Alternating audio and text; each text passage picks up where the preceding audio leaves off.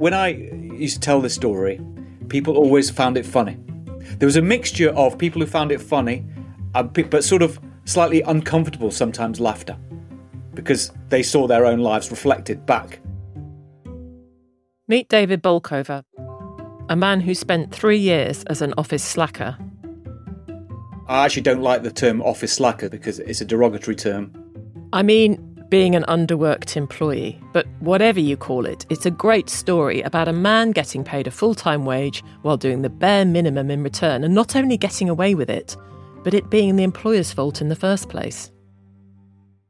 I started off my career having left university working for a quite a small insurance broker, and I worked there for three or four years, and I was very, very busy. I then went to work for a couple of much larger companies, and I found myself doing very, very little there maybe an hour of work a day, couple of hours, maybe nothing. And this went on for a period of two or three years. Because I was bored with my job, I got a place on a business management course and I approached my employer and I said, Would you sponsor me on that course? And they said, Sure, we'll do that. So they contributed to the fees and they also paid me a little bit of a salary.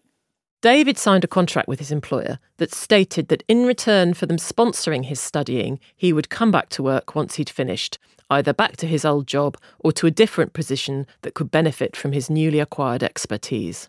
And towards the end of my course, I got back in contact with my employer. They set me up with a couple of interviews with various departments. And I went in, spoke with these people, but nothing came of it. Meanwhile, I was at home. I'd had gone back, reverted to my full pre MBA salary and I was at home, literally doing nothing. And the weeks passed, and then the months passed, and they'd clearly forgotten about me. I read a lot of books, went to the cinema a lot, I travelled around Europe. I love football, I watched a huge amount of football, cricket.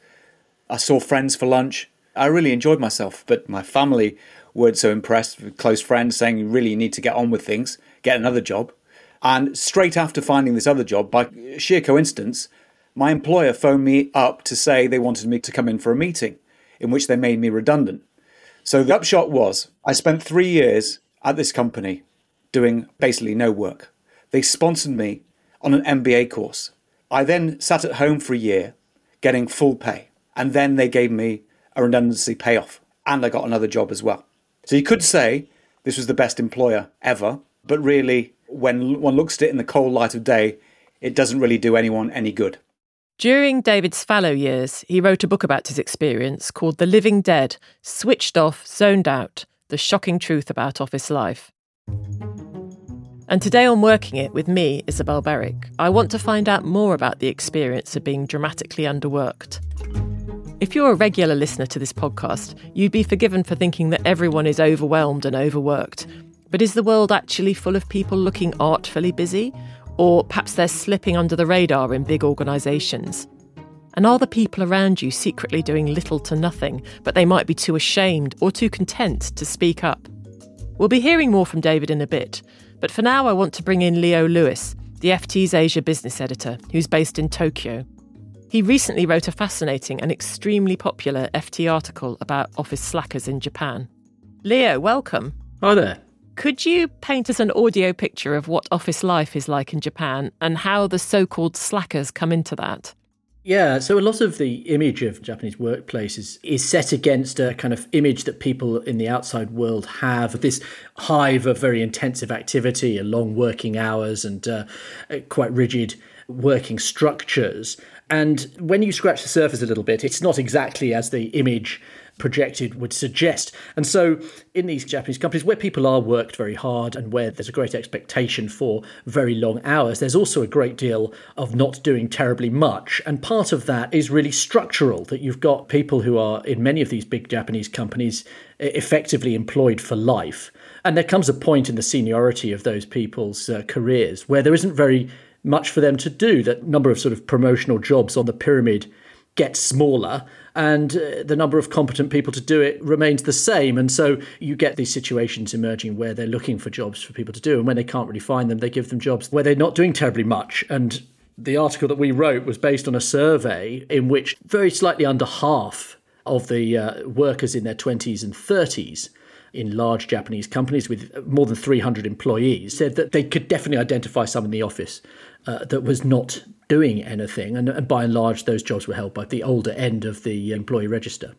So there's a particular name for these people, for these office slackers that everyone in Japan knows. Can you tell us about it? Is it a kind of shorthand for something? Yeah, so it was a phrase that came up in this survey, but it was a very, very familiar phrase, hatarakanai ojisan, which was a sort of uh, non-working old geezer, as I think the, probably the kindest way of describing it. It's not a term of sort of inherent abuse, but it does suggest very strongly the exact type of person that's in this role. And I think that was why this survey certainly in Japan, resonated so strongly because it seemed so recognizable. that Everyone could sort of work out exactly who it was in the office. In fact, if there was any surprise for me, it was that it wasn't a higher percentage actually, because I, think that most Japanese larger companies have got plenty of these and, and they're pretty visible in not doing terribly much. Funny enough, one of the great anecdotes of COVID was that when everyone went to telework, everyone took their laptops home.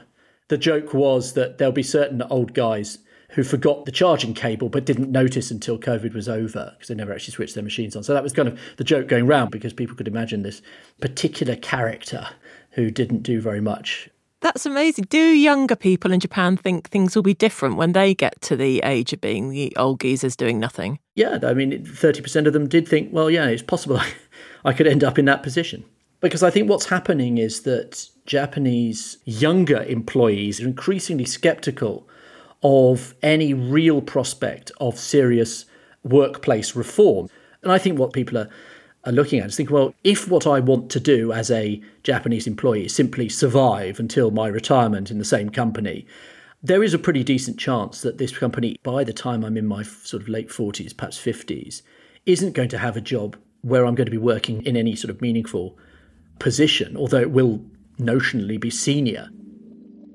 That's astonishing. So, Leo, you've written about something that's obviously open and talked about in Japan, but I think it's far less so in other countries. And even so, when I talked to David, he didn't think what had happened to him in Britain was unusual at all. This is an understated community for various reasons.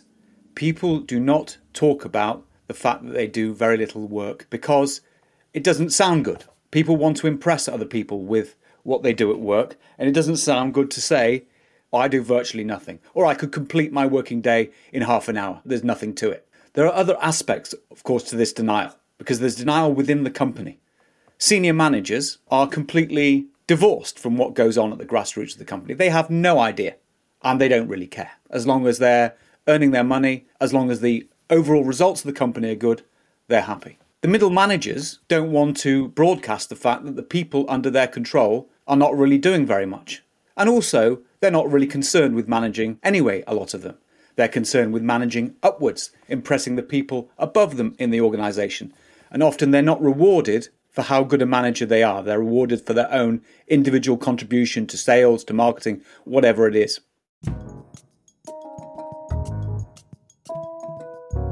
So, David's got some really interesting points there about this sort of code of silence among managers. What struck you about what he was saying? Well, one of the things that David said that really jumps out in the Japanese experiences is that business of the silence, not just you know from the employees themselves, but the way that it's treated in the kind of public sphere.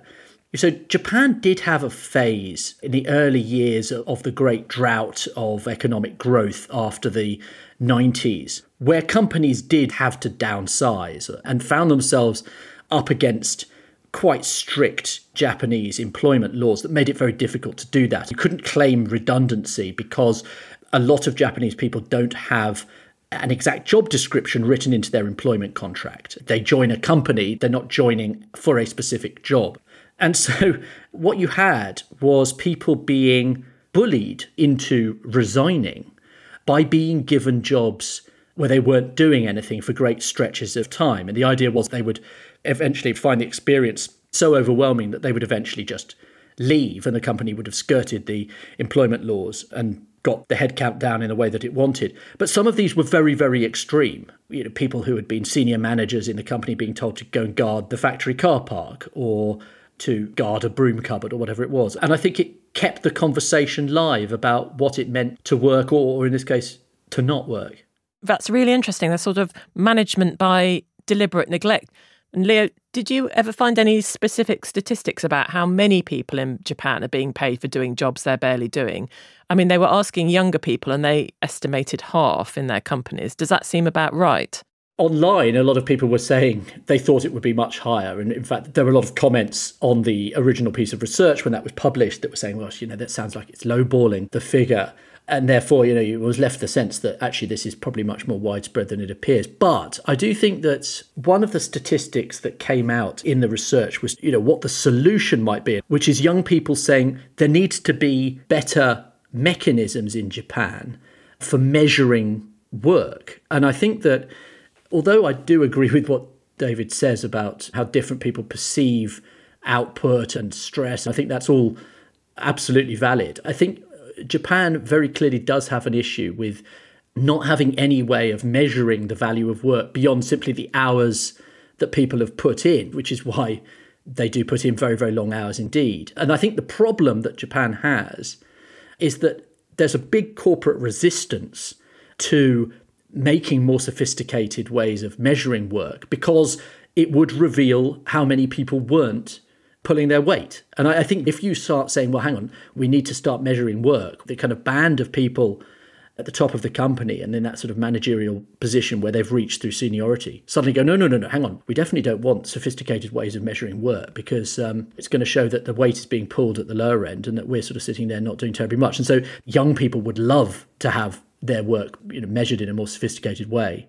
And there's, there's huge resistance higher up.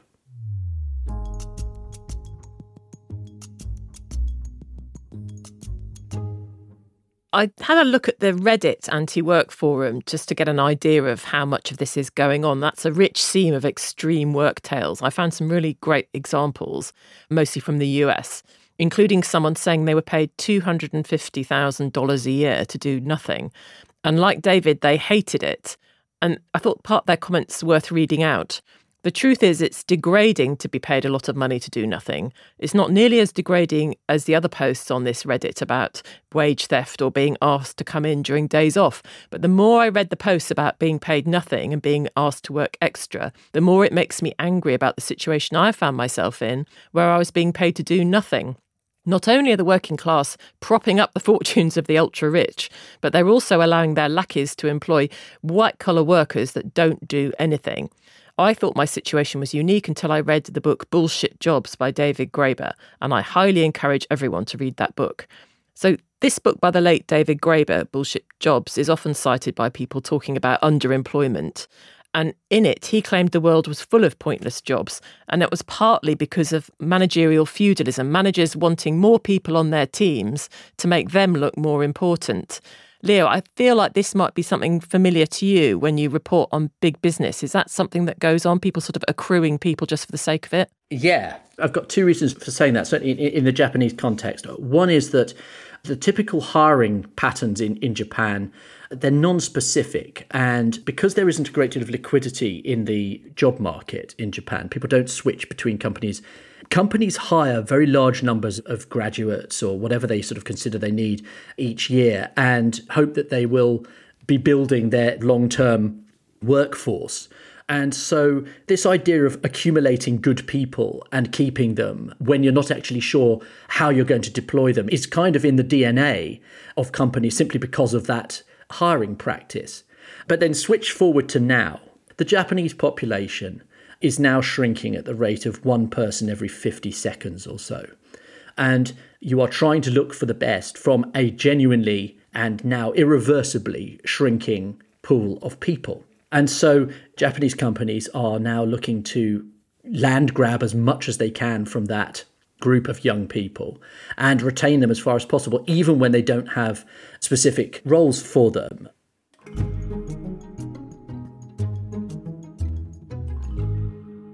That's really interesting. I wonder if that's something that might start to happen more in Europe and the US as well, because there's a huge shortage of good staff and, you know, what they're calling the talent war. I talked to David about what he thinks is the root cause of people doing nothing all day overall the two key contributors to the living dead very large companies where it's very difficult to see what any individual is doing, and also roles which are effectively immeasurable. However, what has now changed with the pandemic is the working from home, which has altered the whole dynamic. If I was in the situation what I was in many years ago, when I was working in an office, doing my job in an hour a day, I would love this current situation. I would absolutely love it because I could do my work and then I could occupy myself for the rest of the day. And the other thing is, now we're seeing the explosion of the Zoom meetings. So often I'll speak to people and they'll say, ah, I'm so busy at the moment. I'm back to back with meetings. Meetings are not work. In fact, the J.K. Galbraith quote, the economist J.K. Galbraith, said that meetings are indispensable when you don't want to do any work. And the explosion of meetings we're seeing at the moment and have seen for years, and it's even more so now when everyone's at home, is a symptom of this problem. Look at those statistics of people who don't want to go back to the office. There's big stories in those statistics not being properly analysed. Whoa. I hadn't actually thought about the meeting as a way of avoiding work. Are meetings big in Japan, Leo? I think that David's dead right that what you've got is Zoom essentially jumping in to present the illusion of of kind of constant occupation. I mean, far pre-existed the work from home situation. You know, Japanese middle and senior managers calling meetings that had no meaning were and remain a kind of much hated part of the working day because the younger staff who really genuinely do have a great deal to do were kind of needlessly distracted by meetings that were summoned by people who didn't have that kind of time, who were incentivized to extend those meetings for as long as possible, to look as busy as possible. Yeah, I'm slightly nervous to question the whole idea of working from home, as he does there, is sort of, you know, exactly filling the day in an easier way than when you're in the office. Because I think a lot of managers are quite distrustful of workers who aren't in their sightlines. I mean, obviously in Europe and the US, there's a sort of push to return to the office. Give us an overview of what's happening in Japan. Japan did go to telework very, very quickly. But, you know, here we are two years later, and actually it's very, very clear that the discomfort in Japanese companies at not being able to see your staff and not being able to sort of order people around is very, very keenly felt amongst that exact band of managers who have the most to lose from not appearing to be doing anything and not appearing to be in control. And if they're not there to sort of strut around the office and summon people to meetings and so on, then their life becomes that much more difficult. And I think that they're the ones that are pushing people to come back to the office. And I'm sure that if asked the question, is there somebody in your office who looks like they're not doing terribly much? You know, I suspect that you wouldn't find wildly different results in Germany or Italy or the UK. And I think you could probably rely on a pretty high number actually. Yeah, it's probably a whole new category of job, like senior managers whose job is to look at and see who's come to the office. I think the Japanese have probably just got a nicer, simpler phrase of identifying that person. Yeah. yeah, we'll have to think of one in English. Leo, thank you so much. My great pleasure. So the phrase office slackers is kind of funny, but actually, from doing this episode, I've learned that it isn't funny. You know, it's not fun to spend your days doing nothing. And I feel sorry for people who are sort of lost in big organisations. When it was interesting to hear from Leo about these immeasurable jobs, you know, the kind of people who don't have job descriptions, who are simply scooped up to work for big corporations. And it's obviously a massive thing in Japan, but not just in Japan. We just don't hear about it in the UK, Europe, America.